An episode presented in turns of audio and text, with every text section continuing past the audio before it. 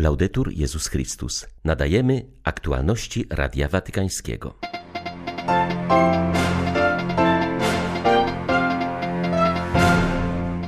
Watykański sekretarz stanu kardynał Pietro Parolin udał się z wizytą do Kamerunu. Pozostanie w tym afrykańskim kraju do środy zaprezentowano oficjalny hymn kolejnej edycji Światowych Dni Młodzieży, które w 2023 roku odbędą się w Lizbonie. Ambasador Tajwanu przy stolicy apostolskiej rozdaje ubogim paczki, aby mogli bezpiecznie przetrwać zimę. 28 stycznia witają Państwa ksiądz Krzysztof Ołdakowski i Łukasz Sośniak. Zapraszamy na serwis informacyjny. Watykański sekretarz stanu rozpoczyna swoją wizytę w Kamerunie. Kardynał Pietro Parolin pozostanie w tym afrykańskim kraju do środy. Spotka się z władzami, odprawi mszę świętą w katedrze w Bamenda, gdzie nałoży palisz arcybiskupowi tamtejszej diecezji Andrew Fuania, a także odwiedzi Dom Nadziei w Jaunde, wspólnotę, która niesie pomoc dzieciom ulicy. Ośrodek został założony 40 lat temu przez jezuitę ojca Yves Leskana. Podróż ta w kontekście obecnego kryzysu spowodowanego koronawirusem ma szczególne znaczenie. Ukazuje troskę papieża Franciszka o kontynent afrykański, ziemię, której bogactwem są ludzie, ale doświadczoną wielkim cierpieniem. Ojciec Święty chce zaznaczyć zaangażowanie Stolicy Apostolskiej na rzecz ochrony i promowania godności i dobra każdego człowieka oraz troski o pojednanie, uzdrowienie i akceptację dla wszystkich, do czego papież wezwał w orędziu na 54. Światowy Dzień Pokoju. Czytamy w oficjalnym komunikacie Biura Prasowego Watykanu. Dokładnie w drugą rocznicę mszy świętej kończącej 34. Światowe Dni Młodzieży w Panamie, Komitet Organizacyjny w Lizbonie zaprezentował oficjalny hymn kolejnej międzynarodowej edycji Światowych Dni Młodzieży, która odbędzie się za dwa lata w stolicy Portugalii. Śpiewając ten hymn, młodzi ludzie z całego świata są zaproszeni do utożsamienia się z Maryją, oddając się służbie i misji w przemianie świata wyjaśniają w oficjalnym oświadczeniu organizatorzy z Lizbony.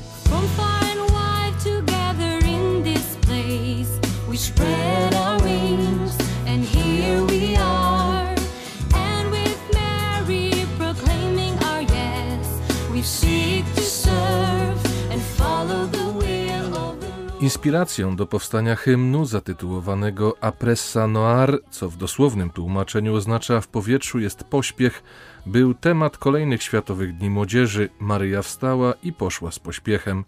Tekst napisał ksiądz João Paulo Vaz, a muzykę skomponował Pedro Ferreira, nauczyciel i muzyk, obaj z diecezji Coimbra w środkowej Portugalii.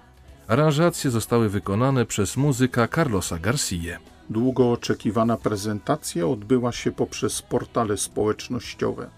Premiera oficjalnego hymnu w rocznicę poprzednich Światowych Dni Młodzieży przypomina nam, że te spotkania są jak sztafeta, która trwa przez lata i przynosi dobre owoce zarówno dla uczestników, jak i dla kościoła lokalnego, który je przyjmuje. Napisano w oficjalnym komunikacie Dykasterii do Spraw Świeckich, Rodziny i Życia. Dziś wspomnienie świętego Tomasza Zakwinu, szczególne uroczystości z udziałem generała dominikanów odbywają się we Florencji, w zabytkowej bazylice Santa Maria Novella.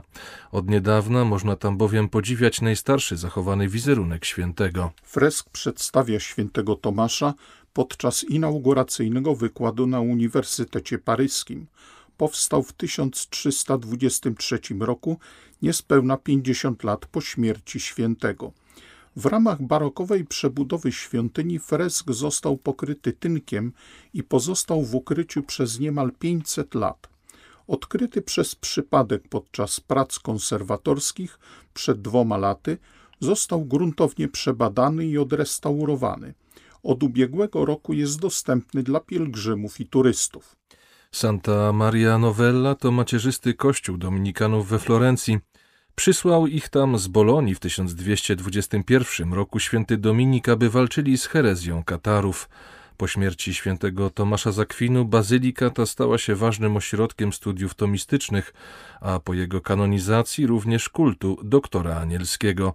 Czczona jest tam bowiem cenna relikwia świętego Tomasza, mówi ojciec Manuel Russo z klasztoru dominikanów we Florencji.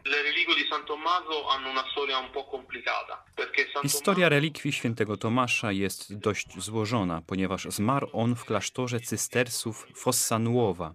Zgodnie z ówczesnym prawem kanonicznym ciało zmarłego należało do klasztoru, w którym umarł. Dominikanie nie byli z tego zadowoleni i postanowili wykraść ciało świętego Tomasza, by przewieźć je do Toulouse, miasta, w którym powstał zakon. Po drodze z Włoch do Francji zatrzymali się również we Florencji, gdzie papież Urban V, bardzo niezadowolony z tego zajścia, polecił wyjąć palec świętego Tomasza, by pozostał w Santa Maria Novella. W przeszłości kult świętego Tomasza we Florencji był bardzo żywy. Dziś znowu się odradza. Kiedyś były tu nawet słynne procesje z palcem świętego Tomasza.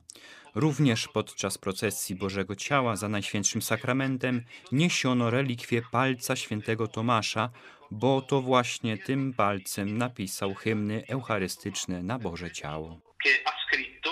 gli inni eucaristici del Corpus Domini. Podnoszenie z gruzów rodzinnego miasta świętego Benedykta i jego siostry scholastyki jest wymownym symbolem konieczności odbudowy chrześcijańskiej Europy. Wskazuje na to przeor benedyktynów z Nursi, ojciec Benedetto Niwakow, podkreślając, że wołaniem o nawrócenie jest również trudny czas pandemii. W 2016 roku Nursia została dotknięta tragicznym trzęsieniem ziemi. Bazylika wzniesiona nad rodzinnym domem świętych została zrównana z ziemią. Fakt, że pośród ogromnych zniszczeń nikt nie zginął, nazwano cudem świętego Benedykta. Miejscowa wspólnota benedyktynów przeniosła się na wzgórze za miasto i tam bardzo powoli buduje swą nową siedzibę. Na Boże Narodzenie udało się oddać do użytku mały kościół, teraz kładzione są pierwsze cegły pod nowy klasztor. Wielu myślało, że po trzęsieniu ziemi odejdziemy. Naszym zadaniem jest jednak zostać i odbudować, ponieważ wierzymy, że nasze trwanie jest ważne i potrzebne dla miejscowej ludności, podkreśla przeor benedyktynów z Nursi. Wyznaje, że podczas pandemii do ich wspólnoty przybywa znacznie więcej ludzi proszących o modlitwę.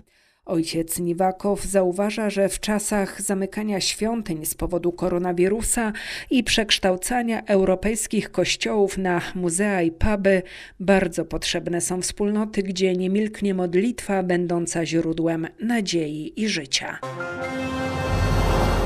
Starożytny ormiański kościół świętego Torosa w Kutaja, pochodzący sprzed XVII wieku i od pewnego czasu zdekonsekrowany, został zrównany z ziemią po tym, jak znalazł się w posiadaniu prywatnych właścicieli. Poinformowała o tym ormiańsko-turecka gazeta Agos z siedzibą w Stambule, powołując się na lokalne źródła. Według badań historycznych prowadzonych przez ormiańskiego badacza Arsaga Albojacjana, kościół został odbudowany na początku XVII wieku po zniszczeniu przez pożar. Przechowywany był w nim kamień, który według miejscowej tradycji nosił odcisk kopyta konia świętego Torosa. Miejscowi wierzyli, że dotknięcie tego kamienia i modlitwa do świętego ma moc leczniczą. Kościół przez długi czas służył jako sala do projekcji filmów lub do organizowania wesel. Nie można go było rozebrać ze względu na postanowienia Rady Ochrony Dziedzictwa Kulturowego regionu Kutaja. Stało się to możliwe, kiedy przejęli go prywatni właściciele. Przesłanie założycielki ruchu Focolari pozostaje aktualne i doskonale wpisuje się w nauczanie papieża Franciszka o międzyludzkim braterstwie. Jara Lubich uczyła duchowości jedności i to do tego budowania mostów, a nie wznoszenia murów, do czego mocno nawołuje również Ojciec Święty. Wskazuje na to Maria Wocze, która po śmierci założycielki przez 12 lat kierowała fokolarynami. Trwa właśnie zgromadzenie generalne ruchu, które wyłoni jego nową przewodniczącą. Do ruchu należy obecnie ponad 2 miliony osób w 182 krajach świata. Reprezentują różne wyznania i religie. Są wśród nich także agnostycy i niewierzący. Największym wyzwaniem pozostaje wzajemne poznanie i budowanie jedności między ludźmi różnych kultur i religii. Myślę, że po pewnym czasie trudności Focolarini są na progu nowej wiosny, mówi Maria Wocze. Postrzegam ruch Focolari jako wielkie drzewo, które być może straciło trochę kwiatów i liści, stając się bardziej jesiennym, ale zarazem jest to drzewo, które ma mocne i nienaruszone korzenie. Właśnie te korzenie pozwalają na zachowanie w nim życiodajnych soków i potrzebnego ciepła, koniecznych do odżywiania nasion tego samego drzewa rozsianych po wszystkich kontynentach. Ruch ma wciąż zdolność kiełkowania, wydawania kolejnych owoców, tak jak się to dzieje w wielu zakątkach świata. Pamiętajmy, że to zimą pod ziemią dojrzewają nasiona, które zakiełkują na wiosnę. Wydaje mi się, że nasze drzewo przygotowuje nową wiosnę tego dzieła Maryi.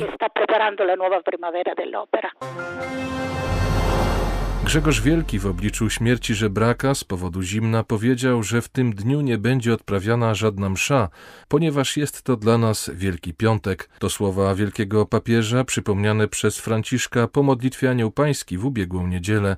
Ojciec Święty wspomniał wtedy Edwina, 46-letniego Nigeryjczyka, który zamarzł kilka dni temu w pobliżu placu Świętego Piotra. Reakcja Franciszka na śmierć ubogiego pobudziła serca ludzi do jeszcze większej pomocy bezdomnym. Warto wspomnieć tutaj ambasadora Tajwanu, który zaczął rozdawać zestawy ochronne przeciwko niskim temperaturom. Ambasada Tajwanu przy stolicy apostolskiej odpowiedziała na papieskie wezwanie do jeszcze większej wrażliwości na bezdomnych i przygotowała 50 Winter Blessing Bags, czyli paczek z materiałami chroniącymi przed chłodem.